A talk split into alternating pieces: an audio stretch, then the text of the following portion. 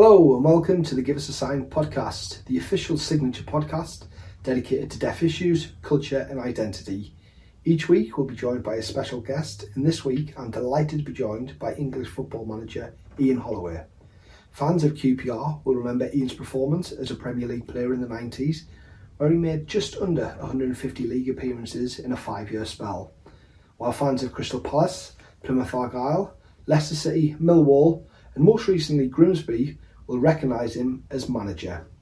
Ian's first appearance as manager came after only a year of hanging up his boots, where he took the helm at Blackpool, leading them to promotion to the Premier League. This was a feat that he repeated three years later with his managerial stint at his old stomping ground, Crystal Palace. If you don't follow football, you might recognise Ian from his appearances on TV as a TV pundit and media personality, and from Sky Sports to YouTube, compilations of his legendary interview quotes. I'm your host, Matthew Ford, and I'm here with Ian now. So, for those of our listeners who may not know much about you, can you tell our viewers a little bit more about yourself and what you're you're best known for?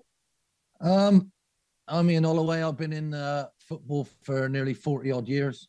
I was a player for uh, 18, 19 years and a manager for about 24 um, all the different levels. I played at all every level in the football league, including the Premier League, and I managed in every level. So uh, if you if you need to know a little bit about football, I think I've qualified for that after 40 You've got some experience, so, uh, have you? I certainly do, have, yeah. Do do you have a preference for player over manager? Oh, player all day. Yeah, you prefer to be player. Yeah, I prefer. Well, unfortunately, well. I'm 59 now, and you but my body used to be all right. I could run around everywhere. Um, just doing what my manager told me was a lot easier than trying to do it yourself. So trying to get the players to do what you're asking them. Oh, just slightly, yeah. Particularly these days, you know. Look at Ronaldo; he won't do a damn thing he's told, believe but who cares? No, no, he won't. Mind you, if I was him, I'd probably do exactly what I wanted anyway. yeah, so, so I think uh, I think he has the option to go and do what he wants. He uh, he's demanded that, I suppose, through his career. I think he's earned that right, don't you? He has, he has. Um, so obviously you've experienced some incredible moments through your career, promotion with Blackpool and Palace and as manager. And hang on, I, I am finished the most important bit yet, am I? Oh, I'm, I'm most... a father and I'm a grandfather. I've been married to my wife Kim for 34 years. We were told we couldn't have any children, and we got four children, three of them profoundly deaf. Um, so we learned sign language, and now we've been very fortunate enough to have uh, um, eight grandchildren of which only one is uh, deaf. So we are a hearing family with deaf children, and our daughters are deaf children with hearing children. Uh, de- de- yeah, they are deaf yeah. adults now with hearing children. So we've gone across the whole spectrum. That's so big family then. Yeah. yeah. Any more grandkids on the way? Do you think? I hope not. No, You're no eight's quite good, isn't it? Yeah, we don't, yeah, it's maybe, a good number. Maybe great grandchildren if we live to see that. Yeah. but it's Fingers an crossed. absolute joy when when your children have have produced and you you you can spoil them and give them back. It's just amazing. Yeah, yeah. I think my mum and dad feel the same as that with my little girl. Yeah, uh, she, how old is she? She's three. Oh, so brilliant. yeah, she she gets a runway all the time. Oh um, no, you you got to try and discipline them a little bit. a little bit. Before yeah, maybe some sweets. Yeah. yeah. Um. So obviously, like I say, you you've uh, incredibly experienced. You've won promotion with Blackpool and Crystal Palace. You won promotion with Wimbledon as a player. Do you have any other career highlights that may not be a promotion or winning something that you are particularly proud of? Well, without doing one thing, you can't. Without having bad things in your life, you don't know what's good, do you? So you know, I have lived through three relegations as well, and um, and and that's not easy. One as a player, two as a manager, and um, yeah, that's devastating. And what people don't realize is you actually feel it more than supporters. You do, yeah, because it's your livelihood, and you're the one who's being abused and blamed. You know, when sometimes it's not your fault. You know. But yeah. that, that's what life's all about, you know. And I feel we all need a sort of resilience after COVID and what have you. If if you look at how difficult life has become and how expensive everything is, we all need to try and be resilient. And I'm seriously thinking about doing my own good news channel. It'd be fantastic, wouldn't it? If I have to go out and look for some good news. So instead of, and you know, if you put onto my channel, it's only going to be good news. Yeah, that's I've worked all around news. the world to find good news, and this is what it's going to be. Because every morning you turn the telly on, you don't want to see the news, do you? It's absolutely frightening. it is, yeah. It's, a, it's always negative. Good news sounds good. Yeah, and I'm sure there'll be plenty of uh, Ollieisms that you can throw in there to. to well, to be fair, in football management, you, you only get a one in three chance of getting good news. That's if you win. The other yeah. two imposters, you you've drawn, so you've dropped two points, and then you've lost, and you're a, a loser. So you know, you you're the only one who's got to keep going through all that and try and be positive and try and remain the one who believes we're going to get out of this. And it's great if the club joins you. It's great if the supporters help you through that, like I've had in my time. Uh, QPR were brilliant when we were in administration, and and Blackpool couldn't believe the football we were playing, so they were they got on board with it. But it's not always that way, and you know it, it, it can be very very difficult when you just got to find that self uh, your inner self and and keep going really because life's about learning from your mistakes.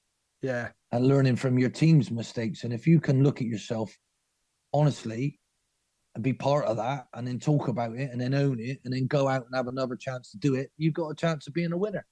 Because yeah. all a winner is is a loser who's never give up. Yeah that's very true. I remember I remember when you were manager of Blackpool and you played Sunderland. I'm a Sunderland supporter, so I know all about relegation um, but yeah, when you were you were manager of Blackpool and you came to the stadium light, and I think Sunderland had something like twenty shots, and you ended up winning two 0 I think you had something yeah. like three shots on target. So and all about resilience. Well, no, that, that don't sound true. We all we were doing was attacking all the time. You know, like you you you've made that up, young man, to suit your own uh, uh, allegiances. That's not right, mate. Honestly, the Black Cats, honestly, they couldn't have outshot my team. Not having it. Well, didn't you win 2 0? DJ Campbell scored twice. Oh, I remember that game. Well, what are you talking about? We deserve to beat you. You are absolute nutter, mate.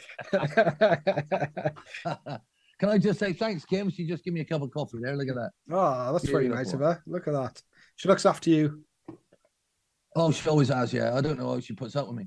I've told her well, that's 34 years. She could have killed me and she'd have been out by now. So, yeah, on good behavior as well. Honestly, yeah. Who would you say is the best player that you've ever signed?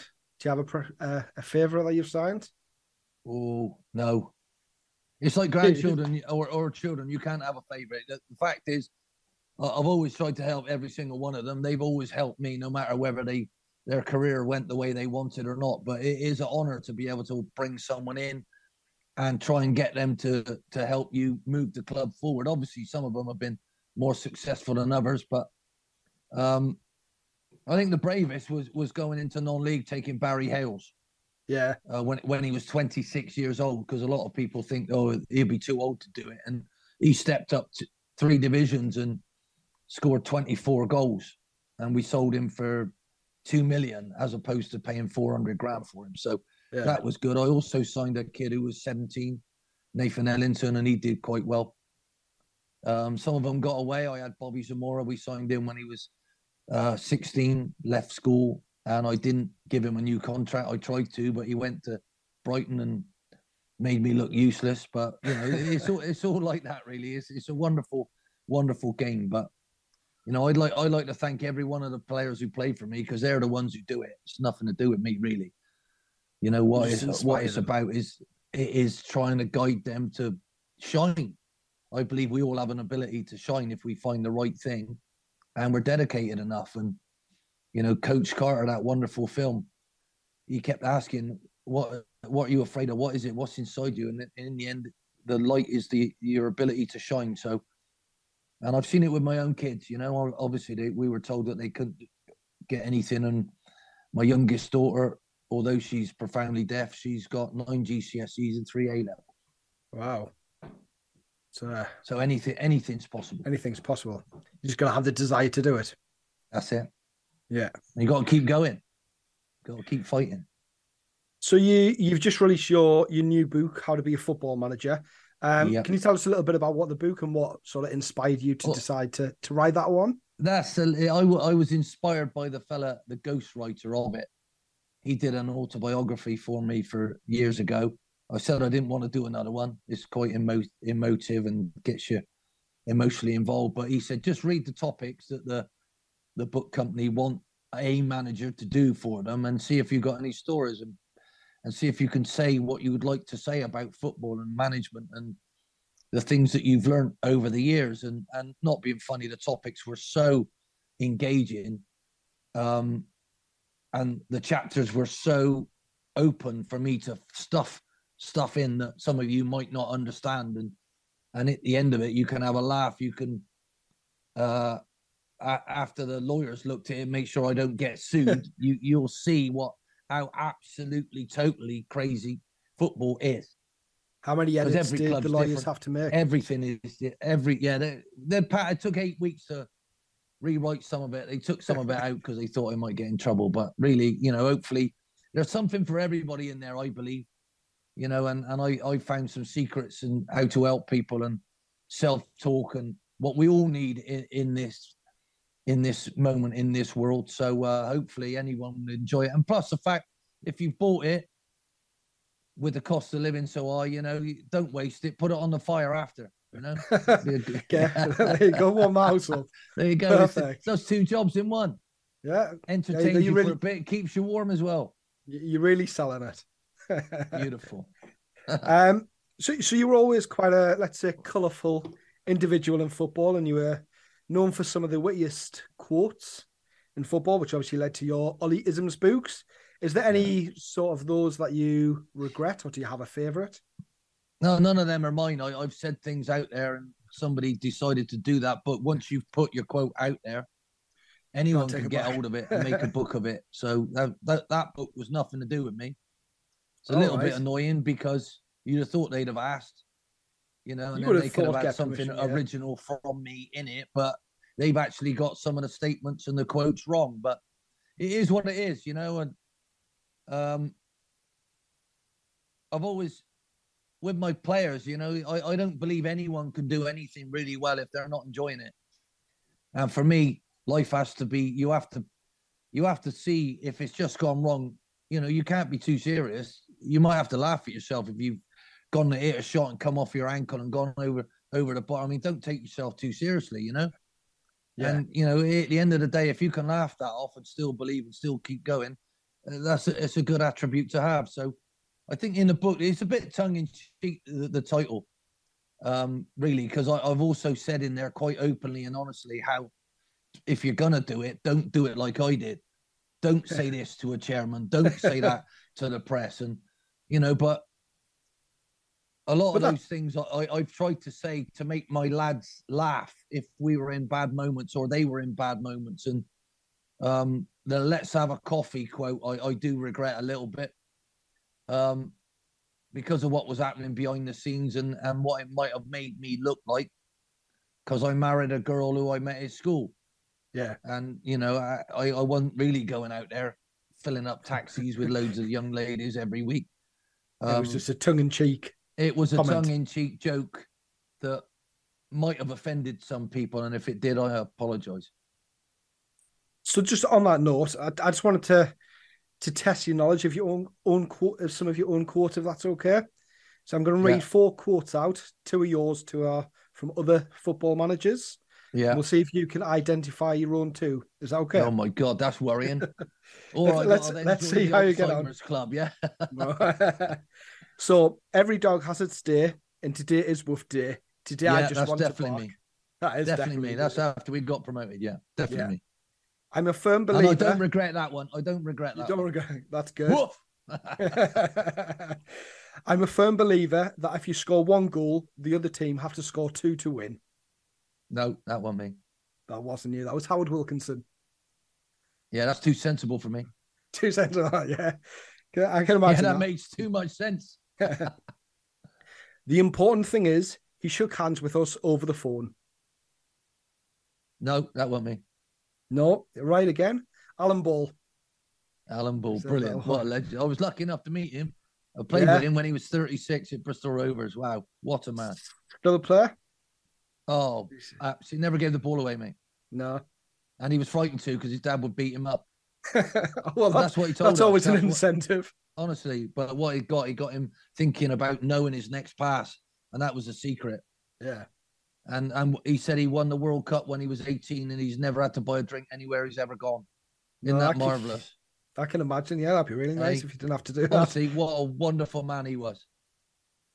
Um, and then the last one, obviously, this is going to be one of yours. I love Blackpool. We're very similar. We both look better in the dark. Yeah, but that's my best one. That is that is your best one. Hence why we put it in. bang on true. That is. Have yeah. you seen the lights at Blackpool? I have been. There, yeah, I've been a Black. Have you done the whole times. five mile? No. no oh, I'm not, no, I'm not that daft. No, you can do it on a bike. no, you can't walk that far, but you can do it on a bike. They do it, and you actually okay. go, and it's absolutely amazing. Absolutely incredible. I wouldn't want the electric to... bill now, by the way. no. Imagine what that's going to cost. yeah. You have to change the lights for candles. yeah. Just hope there's no wind. Oh God, yeah. And if there's wind, then it might. No, don't. That's a bad idea. Again, don't do that. Yeah. So obviously you've been a, a, football manager for for 24 years now. Um, what's your next plans? Are you are you done with football, or could you be tempted back? You could always be tempted back. You know what I mean? But I, I, I think since COVID, uh, my life's totally, my brain has totally changed. I actually felt pretty down. I thought our our game was the most important thing in the world, and it needed to always continue. But really, what's more important is the people who deliver your groceries, the people at the NHS who save your lives. You know, and and they should get huge uplift in money. Yeah, you know, van drivers who deliver to people who can't get out. It, it's incredible. Um, and I realize it's just total entertainment, absolutely. And unfortunately, it's turned into a business rather than a sport. Yeah. Um, and the more it does that, the worse it gets because it still belongs to the people who want to go and watch it every week. And I'm sure they'd rather have us sit at home, pay 14 quid, a pay per view sort of ticket, yeah, because they'll all make more money. But really, it's all about going with that crowd, being part of it, having yeah. good days, having bad days, living through it. And hopefully, you'll give your energy to your club and you'll live through a really good time about it. And to be fair, so, uh, Jimmy Armfield said a wonderful thing when I left Blackpool. Thanks for the days in the sun, Ollie. Yeah. He felt like I brought the sun and my team brought the sun to that area because it was always raining. Mate, it's done it ever rain off that sea up there. Oh my goodness me. The wind, I mean, some days we were like Michael Jackson off a smooth criminal leaning into it. Do you know what I mean? It actually blew the the we had mobile goalposts and it was move. How can a wind blow a goalpost around? Yeah, I don't think I'd fancy playing in that. Incredible. Hey, I wouldn't fancy playing in that wind. no, we'd just run up to the cafe then and go and get something to eat. Go, go and get some breakfast. Yeah. um, so obviously we talked a little bit about your footballing career. Um, if it's okay with you, I would like now to talk a bit more about your personal life and particularly your your experience as a parent of of deaf children as you know, signature we are. Yeah, do people realise that? I, I, had four children, three of them profoundly deaf. I had a son, William. He was born hearing. Identical twins, Chloe and Eve. They were in the same sack. We knew they were identical. One, it one, two sacks. It was one. Yeah. So, um, and then Harriet came along about a year and a half later. Then, and we did a, a test on her straight away, and she was deaf as well. So somewhere in um, our DNA, when we get together to create girls, it something goes missing. So, but we've never find out found out what that was. was. Um, in your autobiography, you talk about when your daughter Chloe was six and that uh, six months old, and she was in a cot trying to say "dada." She was yeah. saying "dada," but there was yeah, she was she was actually led on led on the sofa. My wife was changing her, and and because we had a hearing son, and when he was going "dada," the sound was coming out. Where unfortunately Chloe just copied my wife's the lip patterns, yeah.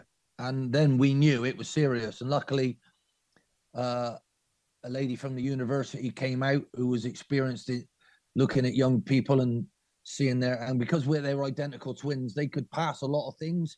You know, when when they tried to do the the deaf test when they were sort of six months old, there was mirrors on the wall. People hadn't realised that they were looking and they could because they were because they were identical twins. They'd already had form, formulated their own little language because they all they were getting from us was So they'd actually realize that they could give a toy to each other and take it and then pass them back. They'd sit there for hours just passing yeah. each other a toy. And I remember I broke my arm before we knew, and they were they realized I could do it. They poured a bit poured a bit of the cotton wool out and gave it to me, and I I took it. And the little Chloe looked at Eve and went and pointed it like, "Dad can do this." Do you know what I mean? Because they'd already worked out things. So it was very very difficult back then. And the great thing is now, if you know, they can do a test on a baby and know straight away whether it's deaf or not. Because trying to get hearing aids into a 16 month, 18 month old baby is an absolute nightmare. and we had imagine. six of them. We had yeah. six. I remember we got slaughtered one day by. Do you realize how much these cost? I said, Well, do you realize we got six of them and we're trying to find them when they're playing outside in the sandpit? You know? And do they really, uh, other than strap their strap their hearing aids on their heads, around, what yeah. can we do? Do you know what I mean? Can you get screwing ones that they can't unscrew? Come on. It's, it was mental, but you know, as, as, I say, it's something we had to adapt to, and um, and that lady, I'll never, I'll never ever forget her. She she got a great big bell out of her bag, and says, "I believe they're profoundly deaf." And she said, "I believe if you don't know what they can hear, have you given them an eye test?" I went, uh, "No." Oh my God, get them an eye test, see if they can see, and I would start learning and teaching them a visual language.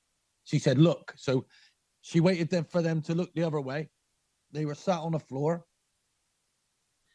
And she got a bell out of her bag, and I'm literally it was about that big. She rang it, and we were like older, and they didn't move.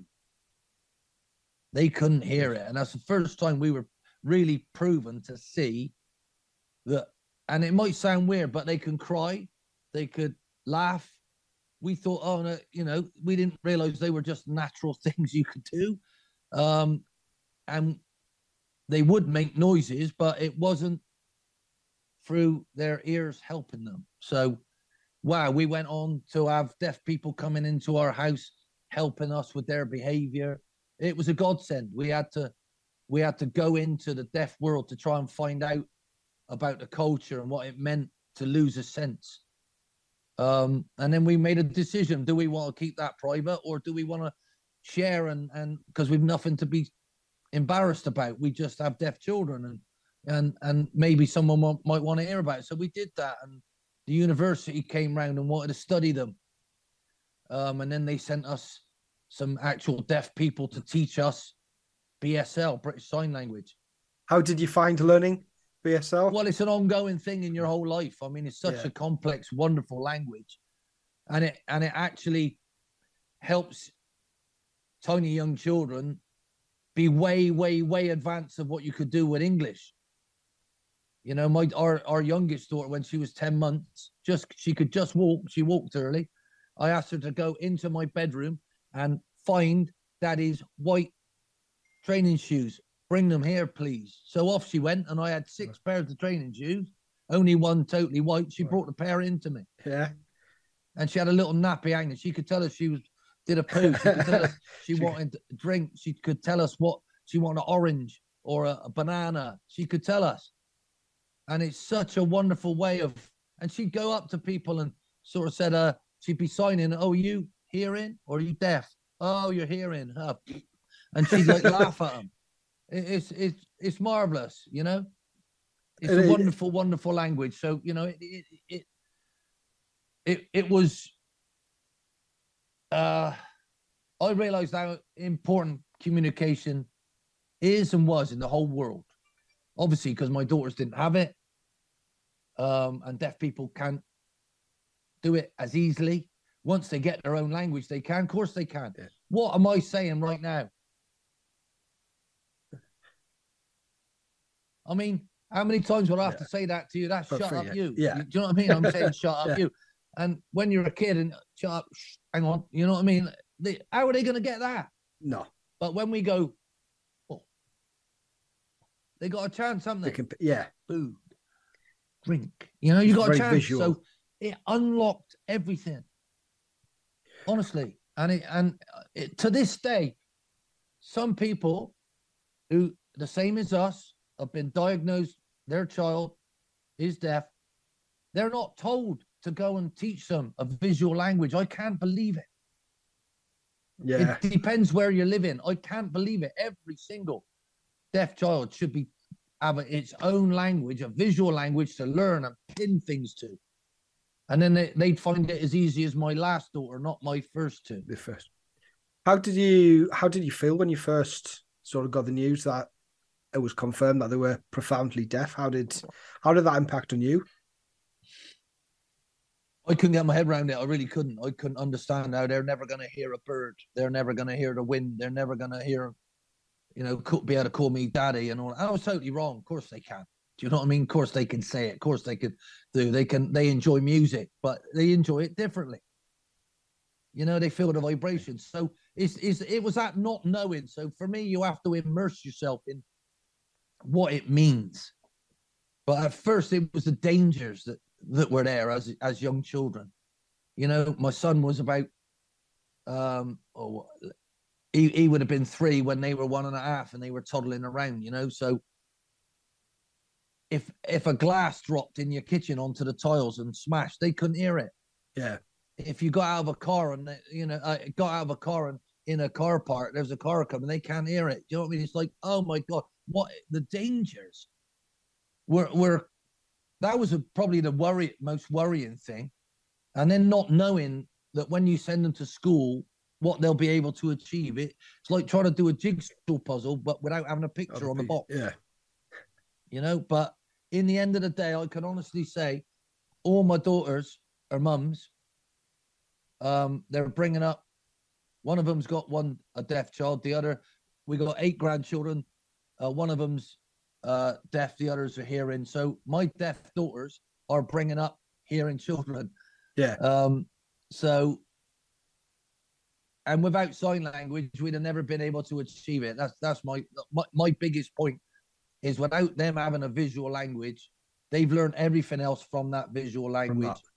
And I've met some deaf people who don't know where they are because they weren't taught the visual yeah. language till later on in their life, and they they missed out on years and years and years of information because they couldn't get it, even with a cochlear implant. Yeah, you can't get it. It doesn't make you hearing. So you know, at the end of the day, wow. But my daughters, I, I just want to get the message out there. There, I'm so proud. I had nothing to worry about. But the world they live in could could change, and it has changed, and it's really, really been quite remarkable the difference for them um, because of technology. Yeah. It's making a big technology makes a big difference to them in the way they oh, well, we, communicate. We, we got these video phones so we can sign to them. It's yeah, it's a joy, yeah. you know. And they can text us, and we can get it. You know, it, it it's absolute joy. Did, did you roll any of the sort of sign language that you'd been learning into when you were a manager? Did you try to use any of it with any of the players to get messages across on the pitch or anything anything like well, that? It, that ever... it, helped me with one of my teammates. I was a player at, at QPR at the time, and we had a goalkeeper called Jan Stejskal, and uh, he could read English, but he couldn't speak it. It's incredible. He could read a whole page of English faster and better than I could, but he didn't understand any of the words. Okay. And what he used to do was listen to Talk Sport and drive in on a morning, and he would uh, Talk Sport Radio, 95.5 FM. it was incredible, but I could get on with him because of sign language. Yeah. So I could explain things to Jan to make sure that he understood because of my sign language. And it wasn't necessarily, you know, when you gesture things, you can really make people, and then we were more sort of visually aware of your expressions. You can make people know what you want. But um, you know, it, what it did, it just made me understand how important trying to communicate and being clear with your communications was. And it's so easy for us because we can hear and we can speak. So why not do it clearly? Yeah. So everybody can understand. Exactly. So I found I focused on it really.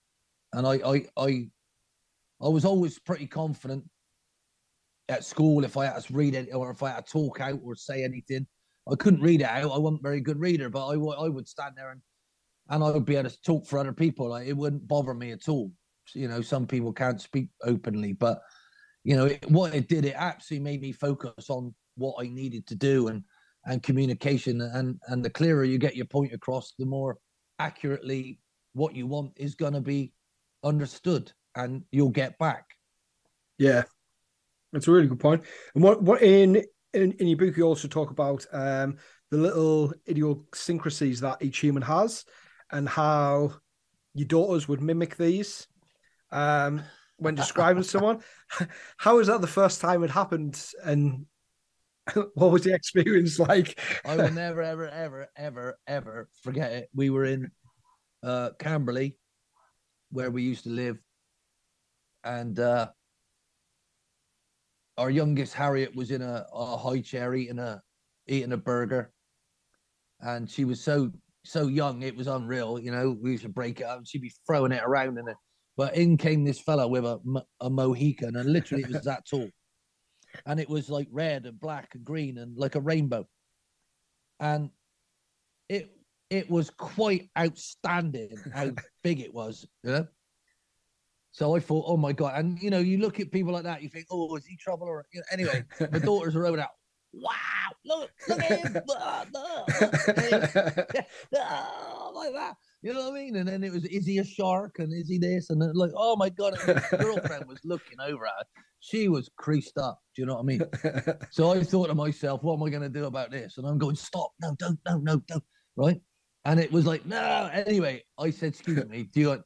I said, my daughters are deaf and they find can can we come over and he went yeah yeah i, I gel it up and it's all like anyway we, we ended up not being like long term friends but it was it was so wonderful but i had to go over and say something because it's you know it, it's and we went to america oh my god because they can put some poundage on over there, can't they? They, and, they can eat, yeah, they can eat. Oh my god, there was this one woman whose whose ankles were going down and they were burning on the ground. They were going falling past her feet and onto the ground. She was huge, and our daughters were going. I'm trying to go, no, no, don't, don't do that. I drag them around the corner. Good God alive, what are you doing? But not not being funny, I got a bit of a hooter on me. And when I was a kid at my school, I used to get called Big Nose because kids are pretty brutal, aren't they? You know? kids are brutal, yeah. So you know, at the end of the day, they don't mess about. They just say how it is. So you know, unfortunately, my girls made it completely obvious to people, and it was weird. If they went, "Oh, you remember that man? He was he was old and he was hunched and he was limping," and it was like, "Wow, how could you notice?" so descriptive. Much? Yeah. Oh yeah, but it was marvelous. You know, remember him? He had a. Like, oh yeah, yeah, I remember it. I might not have noticed it, but they, they have a way of doing it. And even now, they, you know, I am Grampy to little Finn, and Finn, he's like a, a fish's fin. So Finn and I'm grumpy because I wear my cap or a hat. Yeah. Do you know what I mean? So it's and we, we and Nanny is glasses. So Nanny, grumpy. It's, it's a beautiful way of doing things. It is. It really is. Um, you, you mentioned your your son Will. How did yeah. how did he get on growing up with obviously having deaf siblings and stuff like that? How was that for for him? Well, we we we're only just finding out he's 34 now and um, well, until a couple of years ago, he, he, he had some major beefs with him and with us because he he felt everything was about them all the time. Um, but we've had to remind him that he would have special time with either my mum um, or Kim's mum on his own, not with his sisters. We would put them to bed and then we'd have him up later than them so we could give him other things. But he, he, he had some issues with it. And I think mainly it was the fact that he thought his sisters didn't like him because he would yeah. call to them and talk to them and they wouldn't answer him back. And it, I remember one day really vividly, he came and he said, I don't, I said, what's the matter with you? And he went, I don't like my sisters. I went, oh, right. Uh, lots of people don't, but why? So, yeah. They're, they're, they're not friendly to me. I call to them and talk to them. And I said, well, they're deaf, aren't they? He went, yeah, I know they're deaf, but they don't answer me back. He didn't know what deaf meant. Yeah. Do you get what I mean? So yeah, so I, I took him out in the garden and I, and I showed him. I said, "Look," tap, I tapped Chloe on the arm. I said, "That's how she notices." I said, "But she can't hear me. I'll let her run over there. Look, Chloe, Chloe," and she didn't look round. And he went, "Oh, all right." I said, "So if you need them, You got to go and t- go and tap them. Let them know you And there. that was it, you know. And we never sat him down and taught him a sign. He just picked it all up. Just picked it. And it, you know, he can sign fluently now. Yeah. Right? Never had a lesson. Never sat down with the family because all my family, all our family, learn sign language because they all want to be involved. Yeah, involved. And one of them learned it so well. She's a fully qualified interpreter. Or wow. Becky, my sister's taught her. You yeah. know, but but my mum did, and Kim's mum used to babysit. I think mm. Kim's dad struggled the most because he couldn't get into realizing that you got to forget words and you got to think and in yeah. pictures, and he couldn't do it. He was too military, you know. He was in, in the RAF, and he couldn't get his head around. He tried, but he found it very, very difficult. Must be, you know, it, it was great. Our kids knew that everybody was trying to speak their language, you know. Yeah, it must be really heartwarming for you having obviously like supportive family network that have gone and learned and stuff like that, so they can communicate. I, that... I was so so lucky. Kim and I were so lucky that my sister and her husband every other Friday, right? Not every Friday, but every other Friday, so we could get a rest and we could get some sleep. They would have our four children two overnight for the whole weekend, and we'd pick them up on a Sunday after my sister and him had cooked us a Sunday lunch, and then we'd bring them home. She want my sister didn't want my career to go down the pan because she knew how hard it was. Yeah, to do it. So they, she had two kids herself, a bit older, Becky and Luke, but uh, they had all four of ours. Yeah. And our kids, our kids couldn't wait to go there. Do you know what I mean? And we couldn't wait to get some sleep. Oh my yeah. god. I used to like going to my auntie and uncles. I remember. Yeah. Oh, brilliant. Yeah. Absolutely superb. The kids used to love it. Um, you, you talk about when when you found out Harriet was was deaf and how that hit you harder than the originals with Chloe and Eve. Was, was there any particular reason you think that did hit you harder, or? Yeah, yeah, it was, and and and really, I was wrong. I wanted a, a hearing child to play with my son. I realised that how difficult it was for him, but really, if we were going to have another child, we are already a family geared up to having a deaf child. It was the best thing anything could have happened to us because the family was already ready for another deaf child. You know, if Harriet would have gone to an- another family who weren't signing, she wouldn't be the girl she is today. You know, and you know, at, at the end of the day, it helps prove that that it's exactly how Mabel Davis, who was a headmistress of the, the best school I've ever seen in to deal with deafness, um, which was um, Heathlands, wasn't it? Heathlands yeah. at, a, at in St Albans yeah, which yeah. was at a mainstream oh, school, Townsend School. So they had access to every single every single subject because your brain works, your ears don't. So no yeah. excuses. It so, still works. It she still had a works, picture on the wall. And she was, I mean, what she said was, I need, even for your three daughters, I need my teachers to be aware of how they're learning and adapt their style to make sure that each and every one of your girls gets the maximum out of them. So that changed everything that I thought. Hang hmm. on a minute, they all learn in a totally different way. And the thing is, there's three ways you, you got sign language, BSL. You have sign supported English, and you have English. If you go to Mary Hare School, you're not allowed to sign.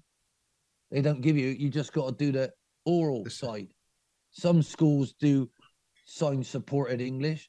And at the first school they went to in Bristol, they were taught the difference in three different times in the day at Elmfield School for the Deaf. It was absolutely superb, you know, absolutely superb. So when we moved them from that school up to Reading, and Reading said, Oh, we don't agree with that. That's going to make them lazy. They won't learn English. Oh, no. They were screaming. They didn't want to go to it. So I had to go to my manager and say, I'm going back, Gerry. Oh, Do you mind? I'll drive up and down every day because my daughter's education is more important. More important. How, you how know, was so, that for you? How much strain did it put on you having to drive them down every day? Obviously, it was the right reasons, but how much strain did that put on? Oh my god, I, I, I had all sorts of back back problems because I was driving two and a half. It was lucky I could I could get into where we were our training ground. Not not bad, but I I drove two and a half hours there, two and a half hours back, and I trained in the middle. So I was getting sciatica, terrible back problems where me, you know. Anyway, but it was I do it again and I do it again and I do it again because, as I say, you, your kids are a product of their education, and everybody, yeah. no matter whether you're a a minority or not, you deserve the chance to be educated. Absolutely. And a good education. The same Absolutely, education yeah. everybody gets. Yeah. What, yeah, what do you think should be fair? It shouldn't be how much it costs, should it? it should no, be the absolutely the access to be. everything that you need. And and and at um at Heathlands, uh, I mean, I wouldn't have wanted to have been the authorities because Mabel Davis made everything happen. It was quite incredible. Absolutely, what an incredible woman. Sometimes you just need a person like that to to push things through. Well, it, it what she did was believed in every single one of these children, and she'd seen some horrific things where children have been forced to use the oral signs all the way through their life. They might be 14 and it hasn't worked for them. What do they then do? She went, Oh my God, they need sign language. So you you got a 14 year old who's being taught the basics of sign language, which they should have had as an option yeah. when they were young, and God knows what they could have been what like the, then. Yeah. So for me, I, I, I would teach every single person in the world sign language if I could. Yeah, right. Right. I think every agree. child, right from the day, right from the the word go, because even hearing children, it's an easier language to learn first off. Yeah, and it's very much linked to sort of kinesthetic learning, like you say, it's very visual. If you can learn the word and the meaning of it, then it's easier to to pick up. Well, if you're in the house and you forgot your phone or your keys, you could sign to your wife who's out there. yeah. Like, Can you bring it out to me? You know what I mean? It's so yeah. helpful. You would not believe it. Honestly. Do you know what I mean? You're in pubs and it's all chattering away. You and you you, you know, can order your drink you, across the bar. Yeah, you can, you can order it, provided they're yeah. looking at you. You can order it in a room full of people. Absolutely incredible. Um, what what do you think's been your biggest challenge that you face as a, a parent of of deaf children? Well, fighting with authorities, completely. You know, if uh, that that the craziness of how much how it's it's about cost, not needs. That can't be right. No. Um, and it's a it's a gross unfairness, really, that there's there's no sort of set way of doing anything. The minute your child is diagnosed, it's about luck where where you are in the country. Um, and wow, that that still blows us apart. Yeah, you know, I can imagine. Hopefully, obviously, the the recent passing of the the BSL bill, hopefully that may may push things well, you've educated me there. Go on, tell me what what's that? So in April 2022, they have passed British Sign Language as a official language of England, Scotland, and Wales, um, which includes setting up a BSL advisory board to the government. Yeah, they will advise Brilliant. on issues. So they're going through the process of of getting people on that board. So hopefully that is going to improve access to for deaf people, more interpreters, more teachers, and hopefully we'll have a GCSE in the not too distant future. So, so hopefully it's all it is improving slowly but surely. Oh well, that, that's great news. Absolutely, for me that that is a huge thing, you know, and um, inclusivity is, is absolutely vital. You know, it's always going to be a hearing world, you know, because of the, numerical side of things, but what what the deaf world has done for us is opened up our awareness yeah. um, of how how lucky we are and how wonderful your other senses become, and you're probably more gifted than we are. Yeah, with what absolutely. you see and how you do it and how you how you care about people and and you know being part of that deaf community is is something that I can't tell you how proud I am. Yeah, be part of it. Do, do you have any do you have any advice for other parents who are, are going through maybe something similar to what you've been through over the years? Well, the first bit is is please don't worry. I had nothing to be worried about. Honestly, you know, it, it, it's uh, it's a joy. It's a joy to see deaf people communicating the way um, so openly, so confidently, so honestly, and you know the way they are. It's it's a joy to see. It's a joy to witness. The language itself is so so incredible, absolutely incredible. It's all totally and utterly inclusive. We're all we all do the same things. It's wonderful. So um, and the people, the people are so happy about the fact that you're trying. Yeah, you know, you're trying to be part. You're trying to involve them. You're trying to, and you know, some of the joy that I've seen on people's faces, um, is quite incredible. So you know, it opens up your world, opens yeah. up your life, and you know, if you if you can try and help somebody else's day be a little bit better than it was if they hadn't bumped into you, then what a yeah. wonderful world that's going to be. Yeah, that's what we're aiming towards. Well, good luck with it all. Absolutely so. incredible, honestly. But this so helps, doesn't it? So. I could sign to you now. You understand? Yeah. How, how brilliant is this? Yeah, video technical. Yeah. Oh my god. So hopefully, you know, we'll have a chance. Yeah, fingers crossed. Fingers crossed. Things seem to be going in the right direction. So finally, we've just got one more question that we like to ask all of our guests on the podcast. if you could give your 18 year old self one piece of advice, what would it be? My 18 year old self? Yeah, not too long ago. Well, when your hair, when you get your hair cut, just keep it and then glue it back on. okay, yeah. older. No, no. Are you gonna go? Are you gonna go for the mohawk? No, no, no. I could do. Couldn't I? I think you could um, pull it um, off. Oh, what a great question. I, I would say believe in yourself a little bit more. Yeah. That's yeah. one. Honestly, you know, I wasn't a very confident person, and you know, I, I was determined. But like life's about you can have what you want, you can achieve what you want if you believed in yourself a little bit more. Because there's a lot of people out there who are going to help you. Yeah, there's always help if you want to look for it. I think so. Yeah, absolutely. And you know, we could always offer more help. But having having confidence, if I could if I could invent a bottle of confidence, I'd be a multi-millionaire, wouldn't I? Yeah, you would. I'm sure so you would. All it is is a an anticipation of a good result. Yeah. In, and that's in anything. If you're going into an examination, you if you're confident, I'm going to do well here, instead of oh my god, I got an exam. Oh my god, good. So you can actually change that thought. Yeah. I've rehearsed. I've I've revised. I'm all right. I do understand that. I'm gonna be all right. I can do this. Come on, yeah. Boom. You're a much better in a much better situation going into because how many times do we really want to do things? Yeah. You just got to do it anyway. So yeah, try and do it in a you know what is positive confidence? Com- confidence is a anticipation of a positive outcome. Yeah, that's good. I like that. I like that. That's a good one.